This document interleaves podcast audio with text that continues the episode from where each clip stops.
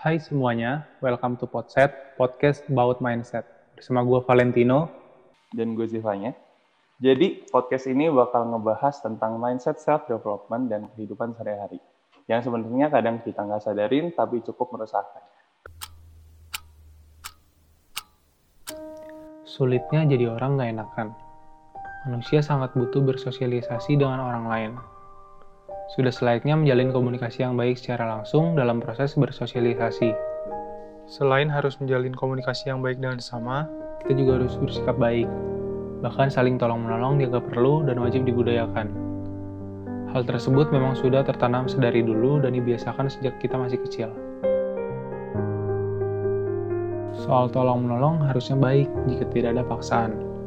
Namun ada beberapa faktor yang mempengaruhi kita, yaitu suasana hati, kondisi lingkungan, tekanan waktu, menolong orang yang disukai, dan menolong orang yang pantas kita tolong.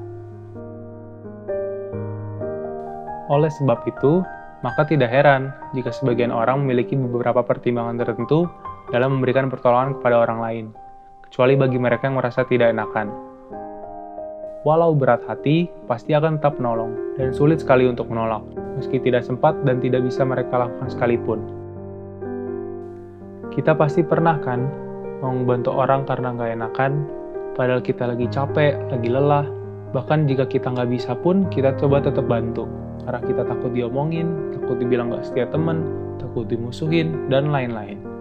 Nah, orang seperti itu tuh disebutnya people pleaser. People pleaser adalah sebutan bagi seseorang yang selalu berusaha menyenangkan orang-orang di sekitarnya dan memiliki kecenderungan untuk melakukan apa pun agar orang-orang di sekitarnya tidak kecewa terhadapnya. Menurut Sun Newman, seorang psikolog yang berbasis di New Jersey, ia berkata bahwa seorang people pleaser akan meletakkan kepentingan orang lain di atas kepentingannya sendiri. Apabila ia tidak mendapatkan penerimaan atau pengakuan dari orang lain, seorang people pleaser akan merasa minder, bingung, dan pada tahap tertentu, mereka merasa dirinya tidak pantas serta kurang baik. Dengan begitu, ia akan menyangkal dirinya sendiri dan mulai bersikap manipulatif terhadap diri sendiri dan orang lain. Untuk ngilangin kebiasaan yang buruk itu, gue ada beberapa cara nih yang gue baca dari artikel dan sumber yang terpercaya. Yang pertama, biasakan berpikir bahwa sesungguhnya kita punya hak untuk menolak. Dalam hidup ini kita diberikan pilihan untuk berkata iya atau tidak. Tapi terkadang, kita terlalu takut untuk menolak sebuah ajakan atau undangan meskipun sebenarnya kita tidak ingin menerimanya.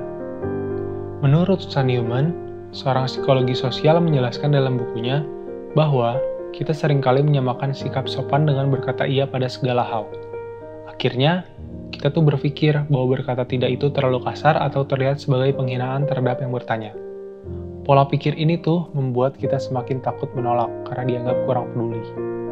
Yang kedua adalah, gak semua masalah itu tanggung jawab lo. Apalagi kalau punya teman yang ada maunya doang, terus minta tolong. Kan itu bukan tanggung jawab lo juga untuk bantu. Kita harus tahu prioritas mana yang harus kita lakukan dan mana yang tidak harus kita lakukan. Dan yang terakhir, yang ketiga, secara nggak sadar tuh kita nggak care sama diri kita sendiri. Kita maksain badan dan otak kita untuk membantu orang, padahal kita lagi capek atau nggak bisa. Ini tuh bukan karena kita egois, tapi bagaimana kita mengatur diri kita sendiri lo tuh harus berubah, harus bisa untuk menolak dan mengatur diri sendiri kapan harus bilang tidak. Kalau enggak, lo akan selalu bertindak dengan perasaan nggak enakan, dan itu nggak baik ke depannya buat diri lo.